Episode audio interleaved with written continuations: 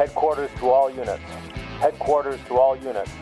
All units stand by for On Patrol with the PPD, airing now on WTBR 89.7 FM.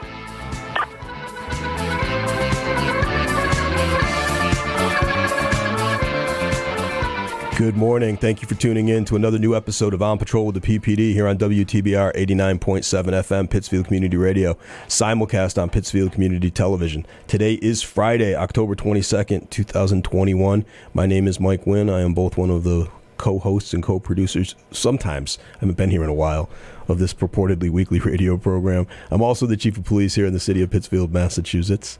I'm joined in studio this morning by Cops Bureau Commander Lieutenant Gary Traversa, sound engineer extraordinaire. Good morning, Gary. Morning, Chief. Good morning, everybody. And we also have a couple special guests in studio this morning who we'll introduce after the intro. But let's start with a check of the weather, and then I'm going to talk about a couple notable news items, and then we'll get into the program.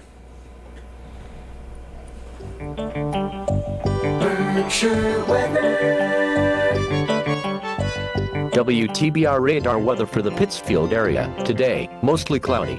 Near steady temperature in the mid-50s. West wind 5 to 10 miles per hour. Tonight, mostly cloudy. Cooler with lows in the upper 30s. Northwest wind 5 to 10 miles per hour. Saturday, mostly cloudy in the morning, then becoming partly sunny. Highs in the lower 50s. Northwest wind around 5 miles per hour. Weather forecasts for WTBR FM are provided by the National Weather Service.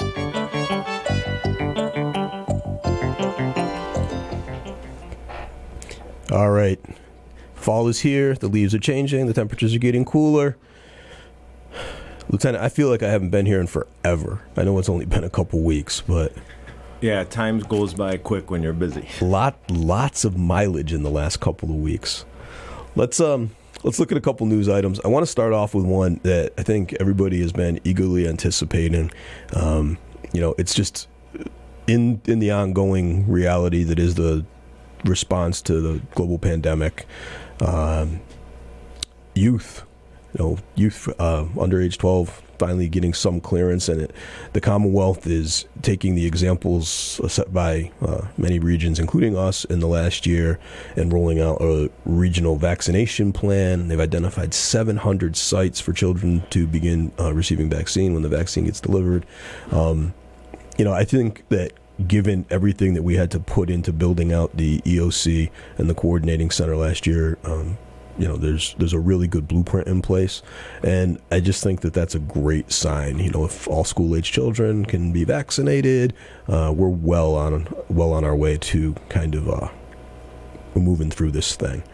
A couple police-related stories. You can check this morning's Berkshire Eagle. We can't get into a ton of details about these things. They're still pending, under active investigation. But we did respond to a shot spotter activation. The shots fired on early Thursday morning. No injuries reported. This one's, you know, again, I can't get into any details. It's a little bit interesting. The subjects who reside at the residence that we believe are targeted are known to us. We've investigated them in the past. Still trying to figure out the motive, but you know, ground sign evidence recovered at the scene. At least 2 weapons involved in that, more likely than not. So more to come on that. Also crime related. I lost my page here. Sorry. Structure fire, and the Eagle has, you know, we confirmed the Eagle's reported that 1 arrest was made in relation to the structure fire, but I think the more important lead is 6 residents were displaced as a result of this. That investigation is very fresh, very new, so more to come on that as we and the fire investigators and the state fires marshal develop more. Not related to Pittsfield, but also crime related. The FBI was in Great Barrington executing a search warrant on a dermatologist's office. And, you know, done a lot of cases, supported a lot of cases when our drug unit works with the FBI and or the DEA with medical providers, particularly prescription providers. I don't know that I've ever heard of a search warrant being executed on a dermatologist's office. So I'm interested to see where that goes. So we'll see. Yeah. Interesting times. There's always something new. All right. So I have been on the road for a good portion of this week. I was at Chiefs in service out in Norwood, and maybe if we have time at the end of the program, we'll talk a little bit about what that was like and kind of what we rolled out, because all of our troops will be seeing these in-service topics in the next training year. So more to come on that. But I don't want to get into that now because we do have guests in studio. We are joined this morning by key members of our public safety team, our mental health co-responders, crisis responders. We have Arielle and Tessa in studio this morning. Good morning, ladies. Good morning. You're going to have to get a little closer to the mic for that. Good morning. And so we were talking a little bit. I'm losing track of time. I know I was in Monday. It had to be last week before I left. So you're coming up on a year with us now, right? Yeah, just about. And Tessa, it's what, 4 months, 5 months?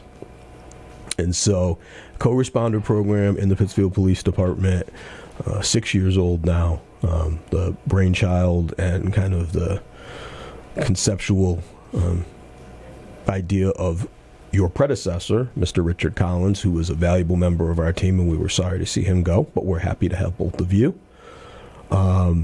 And it's had a remarkable impact on how we deal with situations in the field, particularly a reduction in the number of transports by cruiser to the hospital for people who are involved in crisis, but there's no criminal intent.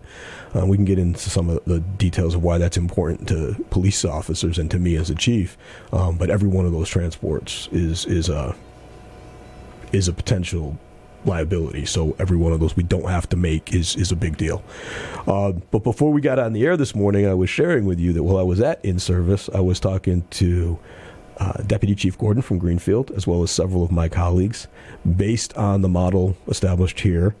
Greenfield and Deerfield have now replicated it. It's a slightly different structure, but they basically took our model and they replicated it. So they've got that going in those two communities. And three chiefs from the Northampton Hadley area who heard our conversation are going to contact their crisis provider, CSO, and replicate it in three communities outside of Northampton. So the work that you're doing here is like a stone in the pond. It's starting to have a expanding ripple effect. So it's well beyond Pittsfield now. That's great to hear. Yeah. So once again, we're out there leading the way. So let's talk about the program a little bit, because you've actually expanded it pivoted it a little bit, because Richard's background and experience was largely in mental health crisis, and that's what the program was originally conceived to deal with. And I'm not going to say everyone, but a lot of his deployments had to do specifically with that.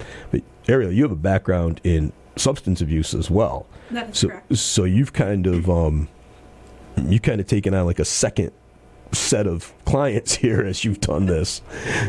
So talk about that a little bit. I have.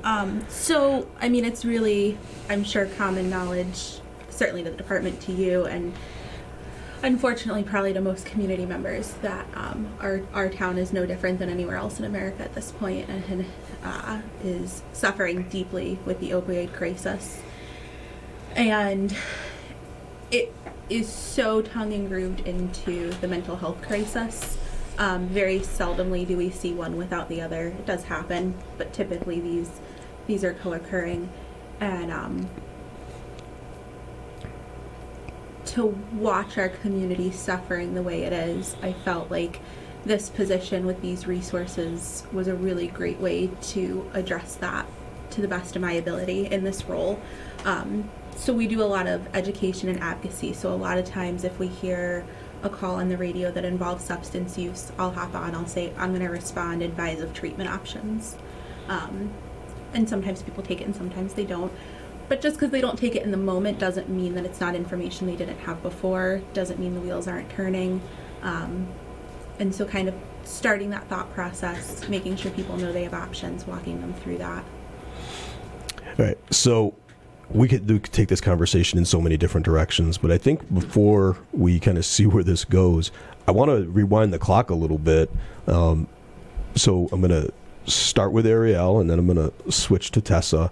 Just tell us a little bit about yourselves, you know, where you're from, how you got into counseling and crisis response work, what attracted you to working with the PD.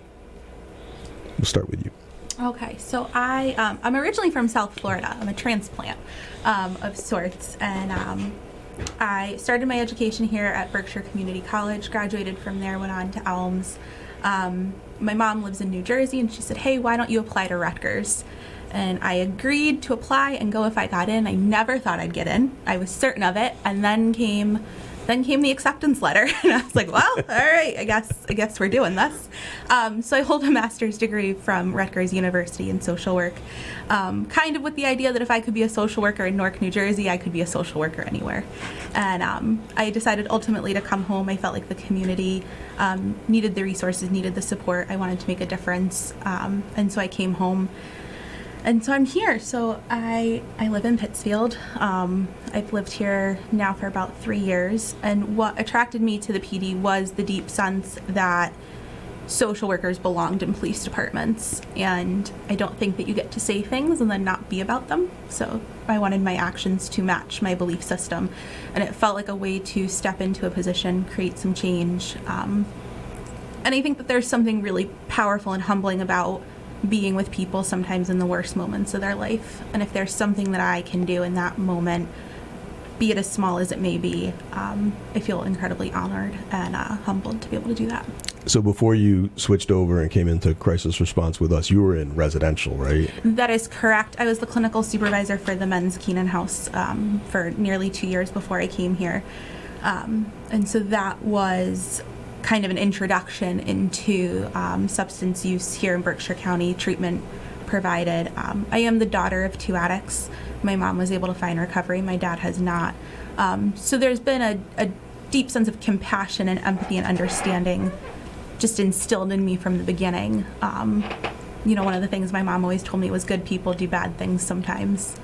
And that understanding and wanting to help was kind of just part of my world. So before we switch to Tessa, thank you for sharing. That's incredibly brave. So I've been studying a little bit, and recently through both some of my academic work and through a book that I was just reading to kind of, enhance myself professionally, I came across this theory that in this particular case, people in uniformed service, but it would apply, right? That not all of us, but in many cases, people who come to service professions, come from a background where they were exposed to trauma. Mm-hmm. And so for whatever that driving motivation was, and I've talked on this show in the past about like the work that I do to protect my mental health. It wasn't until I was well into like mental health treatment that I could confront some of the stuff that I grew up with, which was frightening because it was way, way in the past and I had ignored it for a long, long time. But it's interesting that, because of your upbringing, that you would find yourself ultimately, trying to assist people who have similar challenges. So good for you. Thank you. All right, Tessa, tell us about yourself. My name is Tess. Thank you all for listening. This is a new experience for me. So I come by my work in mental health on a unique path. So I was in graduate school, actually, in international relations, and wound up in Asia working with the UNHCR in refugee camps. And in that process, I decided that I did not want to be, I won't say an administrator or a bureaucrat or a paper pusher, but I wanted to work with humans. I won't take that personally. I wanted to work with human beings face-to-face and humans that needed whatever alleviation of their suffering that I could provide in that moment. So I came back and dropped out of one grad program and applied to another. So I wound up in the social work program at Smith College. And actually, my first internship in grad school was with the crisis team in Pittsfield. And Richard Collins, who founded the co-responder program, was my supervisor and trained me. From there, I've spent over a decade in schools. And I think there was a moment around COVID, around the pandemic, around what I felt like was a a political moment in mental health and in policing where I said my calling is to go back into the field and to respond and support human beings in crisis. And also working in education, kids were suffering, and they were suffering in ways, you know, there's always ways that young people are facing demons or facing pain, but watching young people during the pandemic and watching the lack of resources for them when they hit a real crisis point, my heart said go out there and try to be the person that when they are in their lowest moment that you're there. And I don't know, I think the poll is around that trauma moment, that lowest moment that you're referring to, and what it means to have someone there who is trained in mental health and trained in kind of immediate trauma-informed response. All right, so before we get on with the actual content of the day, I have to pull this thread because I'm not sure how I went through your application materials on an interview and I didn't pick up on this, but refugee camps? How many refugee camps?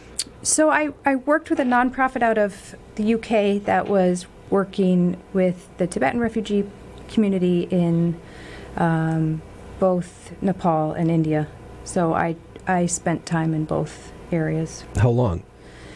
It was about 6 months over the winter of 2003, 2004. That's an incredibly brave commitment for a young woman. Yeah. You bless my parents for whatever flaws they also have. They let me take a one-way ticket to Kathmandu. Wow. All right. It wasn't the first one-way ticket I had to Asia, so they were a little bit used to me leaving. But yeah, it was a remarkable. Actually, Berkshire Community Foundation put grant money into my trip. That's awesome. Cool. All right. So we learned a little bit about you, and we've kind of talked on the program in the past about how the co-responder model tactically functions on the day-to-day, and we can get more into that after the break. But let's, in the time that we have before we have to break, let's kind of set up how we got here. So for most of my career and the lieutenant's career, and jump in here on any calls that you recall, due to changes that had occurred, certainly, during the 70s and 80s, but even during the mid-90s when I started my law enforcement career, if someone was in crisis for a no crime in the picture, other than maybe disturbing the peace, loud noise and stuff like that, they were in crisis and they clearly were experiencing a mental health episode or mental health incident, or they were under the influence of something, and it was on the weekend or, nighttime hours, generally speaking, there was going to be one response, and it was going to be multiple police officers. And we had some really good officers that I've worked with over my career, and we had some highly trained officers, even officers that have been trained in crisis intervention team training. But the reality is, at the end of the day, they're police officers. And so we had a couple options. If it crossed the threshold, if there was a disorderly conduct or disturbing the peace, we could arrest them, right? But now we're criminalizing non-criminal behavior. We're putting a charge on somebody who needs help. And that was a tool that was available to us. And in all honesty, it's a tool we used quite a lot because the other options didn't necessarily pan out. The second option available to us is we could sign what is called a Section 12. We could do an involuntary order of commitment, and there's only three people identified in the statute that can sign a Section 12: a doctor, a judge, or a police officer. But in my experience, when a police officer signed a Section 12, the doctors and the judges got kind of annoyed, and generally, if they didn't agree 100% with our assessment, the response was to just release the person. So we'd get them to the hospital and they'd simply uncuff them and let them go. The only other option was to get them to the crisis team. Now we could get them to the crisis team under a 12, or we could, you know, do back in, we would call it the voluntary transport. So we talked them into a ride, right? But the problem when we talked them into a ride is at any point during that transport or post-arrival at the hospital, they could withdraw their voluntary consent and just leave. So none of those three options was ideal. And in many cases, what would happen is we would deal with somebody, get them to the hospital, they'd be back out on the street. Next shift would deal with them, get them to the hospital. Next shift, they'd be back out on the street. Next shift would deal with them, check the history. So this is the third time in 14 hours, you're under arrest. At least then we knew they were going to be held somewhere until we could get them to court or get them held on bail. And in many cases, then we could have a member of the crisis team come do an evaluation at headquarters, but even that's not ideal. Now, they're locked up. They've got this looming criminal charge. They may not have the capacity to deal with the looming criminal charge, and we all know that you catch a charge, you don't go to court, now you get arrested on the warrant. That stuff is cumulative. And so just burying people who really need help in the system. And so I don't even know how long ago. I want to say in my last conversation with Chris McBath, the Commonwealth changed the law like almost 12 years ago. And essentially what they said is the mental health providers for each county have to provide field resources to law enforcement. We have to stop this. And so they changed the law, but they didn't provide any funding. It's always the way. So the Brean Center is our mental health provider, and they were supposed to assist us with these field deployable resources. They just didn't have them, right? It wasn't a capacity they had, and it didn't come with any funding. So about 6 years ago, Richard decides, you know, the law changed. This is what we're supposed to be doing. We haven't been doing it, and he decides he's going to do it. He just pretty much decides. Listen, I don't even know what his job was before that. I was sitting in my office. Lieutenant Bradford came up, and he's like, "There's this guy downstairs. He's from the Brean Center. He wants to come work with us." I went, okay. And it really started like that quickly and simply, right? So Jeff sets up a meeting. We meet Richard, and now we got to build this thing on the fly. And I'd like both of you to kind of speak to this point. So social workers are amazing. Like I have, you know, had social workers in my life, most of my professional life. They're amazing people. I could never do what you all do, but many social workers, one, they don't want to work with the crisis population. And even the ones who do choose to work with the crisis population in the crisis team setting don't want to be in the field. It's a unique mindset for somebody who's attracted to social work to also want to kind of be out there on the pointy end. So why?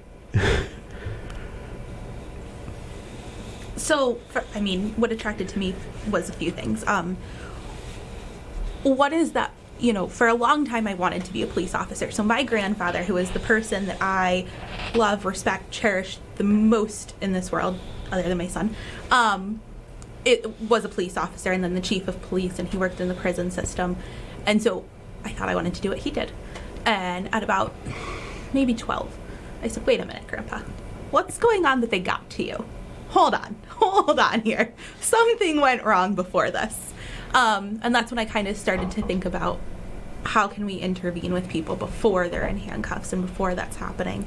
And I've done crisis work in a lot of capacities, Hillcrest Ed for a long time, kind of those moments, again, where people are at their worst, and how in that moment, how people respond ultimately impacts the long-term outcome. And this kind of seemed like an opportunity to do that. I hate to be bored. I like when no 2 days are the same. I don't want to know what's coming. I want to be on the fly. And it requires us to know and really be experts about so many things, because we see kids, we see adults, we see geriatric patients, we see people with substance abuse and mental illness and both, and sometimes neither, and they're just having a bad day. So it requires us to really be very dynamic and on the fly, and I find that I operate best in those situations. How about you, Tess? I agree in the sense that I love to learn and I love to engage in new experiences and continue to grow as a professional, but that sounds very kind of selfish in terms of motivations. It's It's a piece of that, in that I think that I have the capacity to continue to kind of flex and expand on a daily basis, and I want that. But I think there's a piece after, I think it was 12 years, kind of being in more private long-term care settings and educational settings, that I was drawn back out into the world of community and crisis. I think the biggest draw for me is that suicide is deeply close to me in terms of family and lost family. And knowing that there could have been someone who could have potentially reached people that I loved, someone who could have arrived to them and calmed them and connected them to resources, it continues to pull me to that edge in terms of where people are ready to give up living, and hoping that across the country there can be somebody who is trained, who can give them the words or the moment or the space to breathe, where they can choose to go another minute or another day. And I just want to, so I was, when I was in service, I heard for the second time this compelling story, I'll get into it after the break, about, a police officer who lost a family member to suicide. And the point that you just said, that it really is a moment or a space, right? Just an intervention that's the briefest moment in time can be enough in right then, right? I mean, there'll be more down the road, but that can be the change. I think people believe that, I want to do something, but I can't do enough. Anything is enough. Anything in that moment is enough.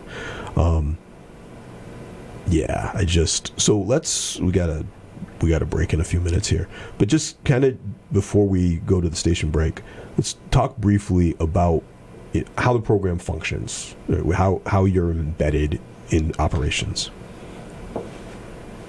Absolutely. So I am not the senior co-responder here on the. We created a new title this morning. Yes, Arielle is our senior co-responder. Apparently, she delegated. Co-responder sergeant. She is sergeant.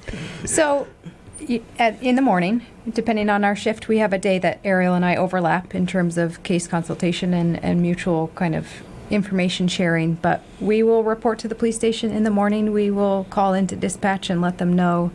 We're now referred to as the 950s, which sounds somewhat like the Rockettes and like we should have dance numbers, but we have a call. We're working on it. We have a call number. What I'm referring to is a call sign. That both of our numbers are in the 900, so we've gotten that name. And then from there, whether officers will, at times during the day, come down to consult about a call that they've been on, or we will be dispatched over the radio, by radio, to join officers on a call in the community. And there will be moments, and I've noticed this in myself, as we become more familiar with community members who might be in need of support, we will also identify and ask to join the call. So calls can come to us in a variety of ways, from follow-up to emergency. So just a couple quick points, because when I was at Norwood, a couple other departments asked me this. So assigned to the station, that is your assignment, you're headquartered out of there. Unfortunately, essentially at a table in the back of our roll call room, provided with our radios, right, yes. Working on the police frequency as a first responder, and as you said, assigned a call sign, and so either dispatched, 201, 202, 205, and 951, boom, go. There's something going on, or because, with a year's experience and coming up on 4 months, you're starting to figure out the lingo and the pace. I can provide value there, so answer up and say, put me on that call. Travel to your calls independently, right? Not co-located in a cruiser like some other departments have done, particularly with the CIT model, which gives us a little more flexibility and the agility to pivot and either get you right to the scene or stage you back, depending on if this is not an impending crisis or it's something a little less risky. And then following up on there's an element of case management in this. And so you may deal with somebody on a Monday, and then you've got a little time. You're not answering a radio call, so maybe Wednesday go back and just see, you know, where they are in response to that initial offer. And so, you know, the tangible benefit is a lot of those people I was talking about earlier that the lieutenant or I would have put in handcuffs and either dragged down to the hospital or put in our cell, you're able to keep them in the community. You're able to keep them home. And again, it's a way for us to not criminalize non-criminal intent, right? There are good people do bad things. There are people who are acting in a particular way, not because they want to harm anyone or that they're looking to, you know, steal anything, damage anything. They just can't stop. They can't help themselves. And so if we can intervene in that moment, get through that moment of crisis, and then by either referring them somewhere or following up with them in the community, the police may not have to have that contact again. We can divert them into the resources they need. And that's just better for everybody. We can talk about some of the specifics about why that's better for the department and the city when we come back, but it's certainly better for the patient. Absolutely. It's better for our partners who may not have gotten these cases under the previous model, and it's better for our personnel and our agency. We there, Lieutenant? We are. I went over. It's time for a station break. Another check of the weather. A couple PSAs. Thanks for tuning in. We'll be back on the other side of the break. Berkshire weather. WTBR radar weather for the Pittsfield area. Today, mostly cloudy. Near steady temperature in the mid-50s. West wind 5 to 10 miles per hour. Tonight, mostly cloudy. Cooler with lows in the upper 30s. Northwest wind 5 to 10 miles per hour. Saturday, mostly cloudy in the morning, then becoming partly sunny. Highs in the lower 50s. Northwest wind around 5 miles per hour. Weather forecasts for WTBR FM are provided by the National Weather Service. Support for WTBR comes from Greylock Federal Credit Union, proud to support high school arts and sports programs to help our community thrive. Greylock Federal, with locations throughout the Berkshires and online at greylock.org. And from BeFair. BeFair is one of the largest premier human service agencies in Berkshire County. If you're looking for services for a loved one or are interested in caring for the people we support, visit befair.org today for available opportunities. Support for WTBR comes from Project New Hope's Westfield office, second annual Veteran Stuff the Van Thanksgiving Food Drive. You can drop food items or $15 grocery store gift cards at PCTV for Federico Drive in Pittsfield by November 5th. For full details, visit projectnewhopema.org. UCP of Western Massachusetts is hiring. If you'd like to help people with different abilities lead independent lives, apply at ucpwma.org/jobs. We need direct support professionals and clinicians. Join the agency who's reimagining independence. Support for WTBR comes from Berkshire Community College. BCC provides access to higher education to everyone in Berkshire County and beyond, offering more than 50 high-quality programs, small class sizes, and an affordable education to help their students of all ages achieve their dreams. At BCC, their middle name is community. And from County Ambulance, providing quality, professional, efficient medical care and medical transportation services to the citizens of Berkshire County. Online at countyamb.com. Welcome back. Thanks for tuning in to this morning's episode of On Patrol with the PPD here on WTBR 89.7 FM Community Pittsfield Radio, simulcast on Pittsfield Community Television. If you're just joining us, today is Friday, October 22nd. My name is Mike Wynn. I'm the Chief of Police here in the City of Pittsfield. I'm joined in studio this morning by Lieutenant Gary Traversa. Lieutenant, you're getting a pass on this. You've been very quiet over there this morning. I need to be, so that all the information comes from the guests. We're also joined in studio this morning by our department's mental health co-responders, Arielle and Tess. Thanks for joining us this morning, ladies. Thanks for having us. Good morning. I just realized I'm in trouble. So we have to go back to your bio, Arielle. You started your education at Berkshire Community College. That is correct. Shout out to Berkshire Community College. Yes. Absolutely. I get points at home again. Every time I mention BCC on the air, I get extra points at home. Okay, fair. Yeah. Fair. All right, so we were talking about the co-responder model, how you're embedded in the department, and how you kind of either are dispatched or based on, you know, your perception, hearing what's going on, you volunteer and self-initiate. And then I followed up with the fact that as a result of that, patients who, in our in-service block, we now have to refer to them as subjects, Lieutenant, patients who previously would have been handcuffed and transported are able to be safely left in the community. And so, well, I say that, and if for our viewers and listeners at home, you're like, all right, they get to stay at home. What's the big deal? Look, from a police point of view, from a law enforcement point of view, every time we involuntarily take somebody into custody, whether it be under arrest or protective custody due to incapacitation, due to alcohol or drugs, or for purposes of mental health, every time we take somebody into custody, we put them in handcuffs, we're exposed to a high degree of risk and liability as an agency, right? There is risk and in some cases danger. And if they're in serious crisis, significant risk and danger. So the mere act of putting them in handcuffs may escalate the crisis. The Police Advisory Review Board, which was created several years ago, one of the incidents that led to the creation of the PARB in its current version was Section 12, a court-ordered Section 12. We had to execute it that resulted in somebody being handcuffed. And it was at the point of being handcuffed that this person decided, you can't take me to the hospital. You can't make me. Well, yes, we can, and we did, and it didn't go well, right? So there's a risk and an exposure there. Putting him in the cruiser, there's a risk and an exposure there.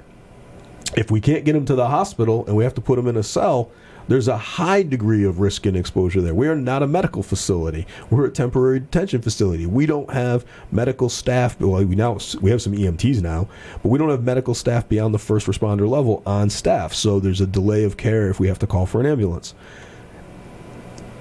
If you've never worked in law enforcement or corrections, you may not understand. Other than like active fights in the field, detention is the most high liability thing we do. The exposure to the subject is very, very high. The exposure to the officers is very, very high. The exposure to the organization is very, very high. So every time we can avoid putting somebody in handcuffs and putting them in a cell, that's a protective measure for the agency and for the city. In the first couple of years that Richard was on with us, he drove our mental health transports either to the hospital or to the station down by 60%. A 60% reduction in involuntary transports. You can't put value on that, right? 6 out of 10 people that we would have rolled around with or handcuffed stayed in the community. It's better for the patient's outcome. Mm-hmm.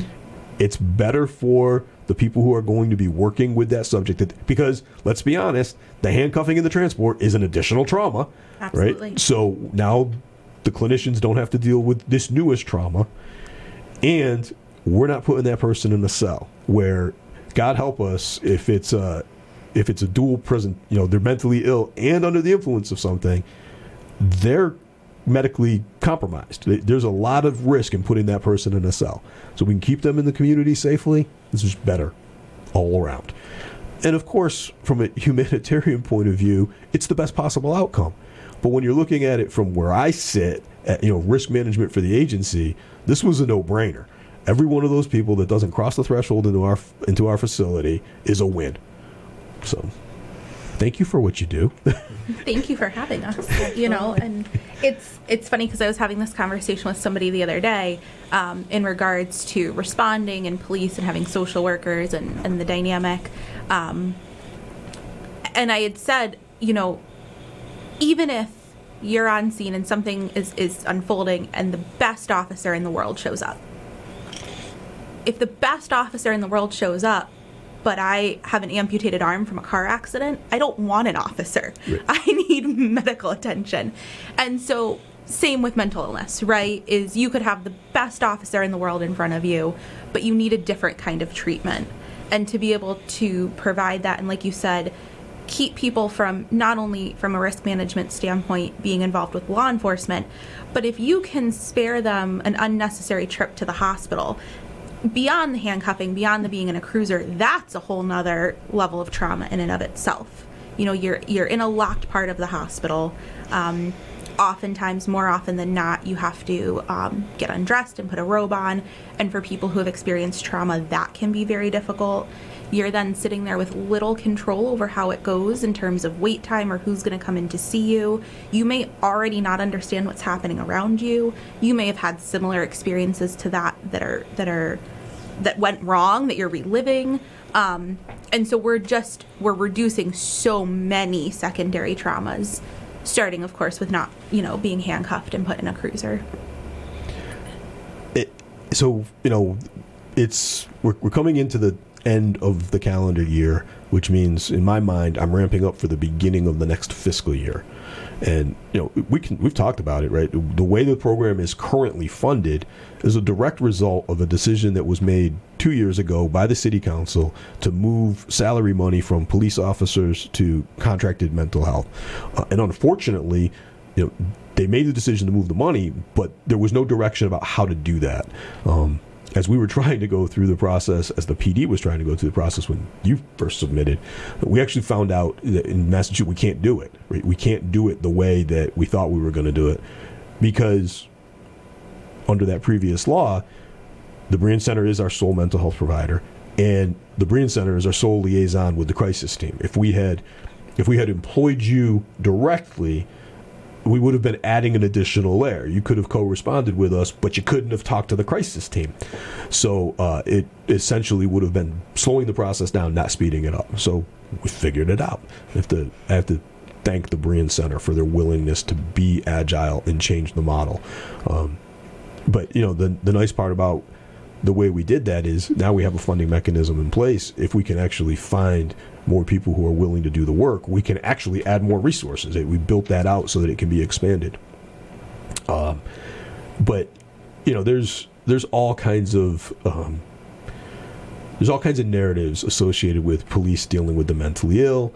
And I know when we came back from one of those budget hearings, this would have been 2 years ago, and ironically, we were kind of in the aftermath of the budget hearing, and the department was out in the field dealing with a person in crisis. And it wasn't a low level, like we're going to keep this person and we're going to treat them in the field. It was, this person is trying to actively kill themselves. We have to do something in the moment right now to protect them. And they de-escalated it. They had to use a force option to de-escalate it, but they got them the help they needed. And I remember walking back in, and they just cleared the scene, and Mr. Collins was standing there. I was like, hey, I was just across the street, and they told me that you should have been able to handle that alone. You going on that call without us? And he just laughed. He's like, I'm not going on that call without you. Like, there's somebody out there with a weapon trying to kill themselves. Send a social worker. That sounds really good in concept, right? But it's the integration of the two capabilities that makes it work. The lieutenant and I ran together on the special response team for a number of years, and I remember the day that I had to make this decision. We would go out on people in crisis, and if the team was going, it was bad. They were barricade. And so we would go out on people in crisis, and the initial decision when we made entry, went and got them, brought them back out, bundled them, and turned them over to the ambulances, we would 12 them. And so we would 12 them, and I remember, I don't know if you were on the team yet, Gary. We took the same patient in custody 3 times in 72 hours. 3 team activations to go get the same patient, because we kept 12ing this patient, and they kept releasing the patient before we finished the after-action report. The patient was suicidal, but not suicidal to the point where they were like, yeah, we're going to put her up on 3. So they just kept releasing her back out. The 3rd time, I arrested her. So at least, if the hospital decides to release her, she'll come back with us. And then she didn't need to be arrested. She shouldn't have been arrested. We just ran out of options.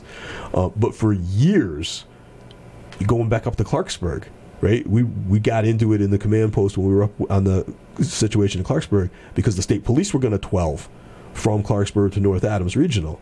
And I intervened and said, no, we're going to arrest this person because we know what's going to happen. If we just 12 this person, they'll be back here before sunrise. We'll be back here before breakfast, right? We got to do something.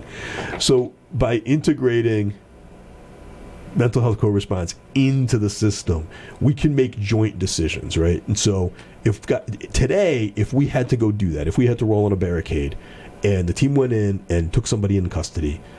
In the command post, I would be able to have a conversation with one of you. You would be able to have a conversation with the crisis team.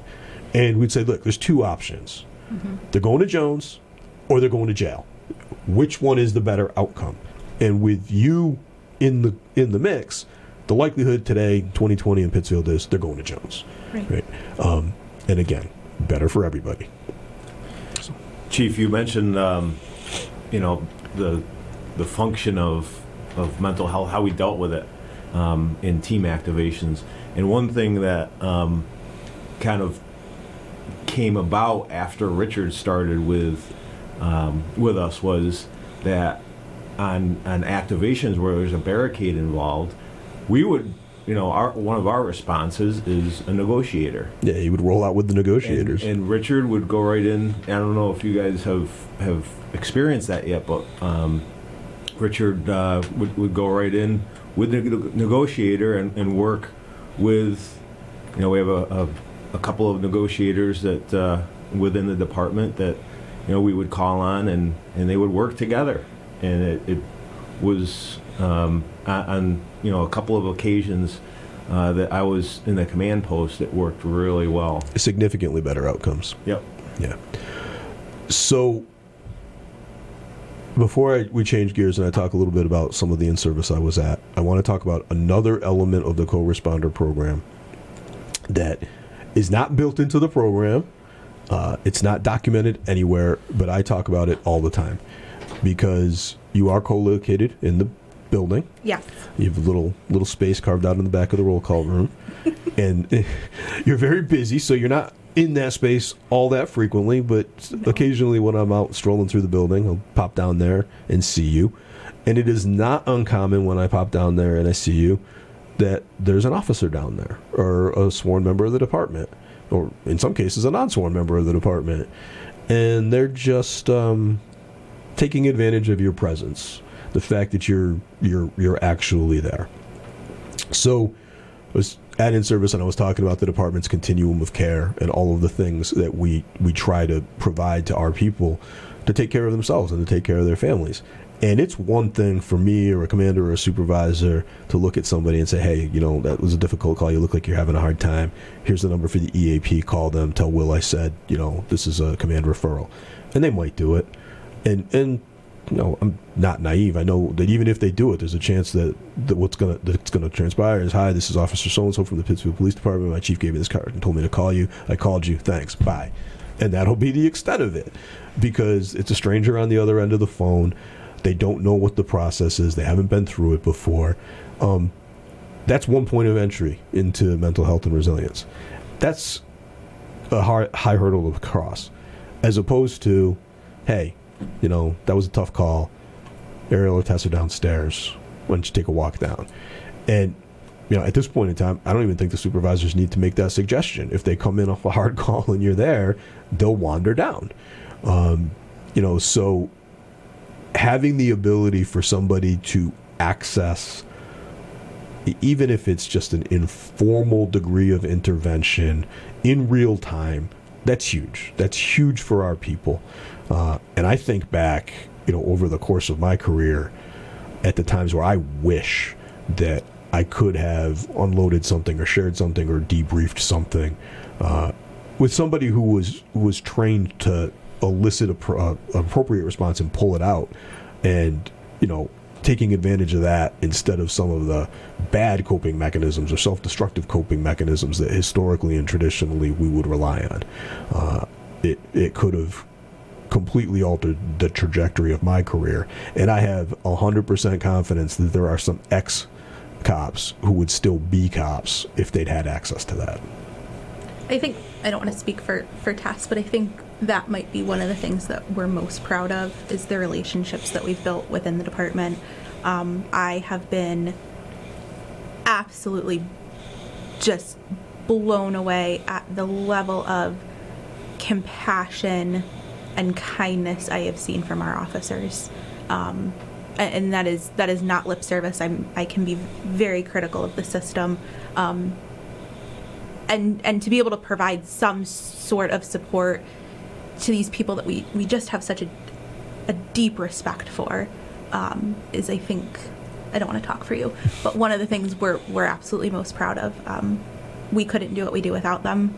They have guided us and taught us. And I just am incredibly humbled to work with them. Well, thank you for saying that. We appreciate it.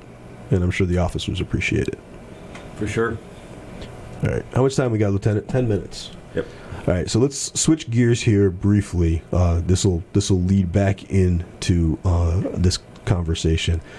So I was at Chiefs in Service. I think I've talked about this on the program before. 6 years ago. So 7 years is six in services. So 7 years because we didn't do it in 2020. Decision was made by the Mass Chiefs, Municipal Police Training Committee, Mass Major City Chiefs. Way back when in-service topics would be announced and they would be pushed out to the chiefs, and the chiefs would give them to the trainers and say, go train the people. And, not me, because I was in training and I love training, but it wasn't uncommon that chiefs wouldn't even then attend the training that they were pushing out to their people. And so jointly a decision was made to reverse that. And so now the MPTC develops the topics for upcoming in-service, and the first people in the Commonwealth who see them are the chiefs. And so we get together for 3 days. They roll the topics out, they present them to us, we identify any issues or concerns or questions we might have, the modifications are made or edits are made, and then they get rolled out. So it provides two opportunities. One is chiefs who feel strongly about training can actually take the trainer and provide the training, which I do on some topics, or the chiefs then can talk to their officers about why this particular topic, or they can kind of spin the delivery so that the officers understand that this isn't just the Commonwealth dropping this on us. And so this week was the Chiefs in Service. And so I had two unique opportunities on the first day of in service. The first I was very, very excited about. This has never happened. I was going to teach the block on de-escalation and use of force, which I have done for the last several years. And they asked who I wanted to co-present with me. So the last time I did use of force, my co-presenter was my instructor trainer when I went through, Officer Chuck DeChara of the Waltham Police Department. And Chuck's a load of fun, and I think he kind of brought the roof down, but he can be a little over the top, and I think he offended some people. So I couldn't bring Chuck back, so I made the decision, and I invited our training officer, Officer Nikki Gaynor, to co-present with me. And so even though she was on scheduled time off, she drove up from the Cape, and we spent a couple hours on Tuesday morning presenting de-escalation and use of force to the chiefs, and she crushed it. She absolutely crushed it. I got so many positive comments and statements. She just, she's a wealth of knowledge, and she keeps it simple, and she doesn't overly complicate. It's not getting briefed in by a lawyer, right? She's just calling it like it is. And so we did that, and then I rolled from that into a panel discussion as a post commissioner. And so I got to talk to my fellow chiefs about the last 6 months really, and the development of POST and what we've done, and answer a bunch of questions that they had. And I was honored to sit on that panel with the chair of the POST Commission, Judge Margaret Henkel, our new Executive Director Enrique Zuniga, and the attorney who's been serving as our outside counsel, Lon Povich. And so that was really well received. It kind of took up the bulk of that day. We had some legal updates. And then the following day, it was a lot of legal material. We did a lot of stuff around mental health and resiliency. And then yesterday morning, we had a briefing from the PIO of the Metro Nashville Police Department and the assistant special agent in charge of the FBI who served as the PIO following the 2020 Christmas morning bombing. That was both, fascinating and horrifying. And so I, obviously with the work that we do for the team, we're familiar with kind of the after action reports of that, but I hadn't, we had tons of stuff going on at the time. And so I didn't really follow the story in real time. The six Nashville officers who rolled out on that call and then started evacuating those apartments and got nearly everybody out before that thing detonated and went off, they just, angels on earth, heroes. And I had no idea how close two of them were. One of them literally shared, and it was recorded, he wasn't here, but he said, you know, listen, this is my truth. I don't care if I offend you. I heard the voice of God say, turn around. And he stepped back around the corner and had just taken one step behind a shielding wall when the device detonated. His partner describes seeing the flash of orange and then just seeing her partner thrown towards her as the backblast goes back behind him. And, you know, there was 3 hospital transports as a result of that explosion going off, and all 3 of them were due to illness and pre-existing conditions. Nobody was injured by the blast because those 6 cops got everybody out of those adjoining apartment buildings. It's crazy. Wow. That was the one where there was music playing. It was yeah, he built the device in an RV, and then he drove it in front of the AT&T building, and it started playing music and giving an announcement, yeah. And then it gave a 3-minute countdown, and then it went off. Yeah. Yeah. Christmas morning, about just after 6:30. Just insanity, right? And you're listening to this agent and this cop talking. You're like, what would we do?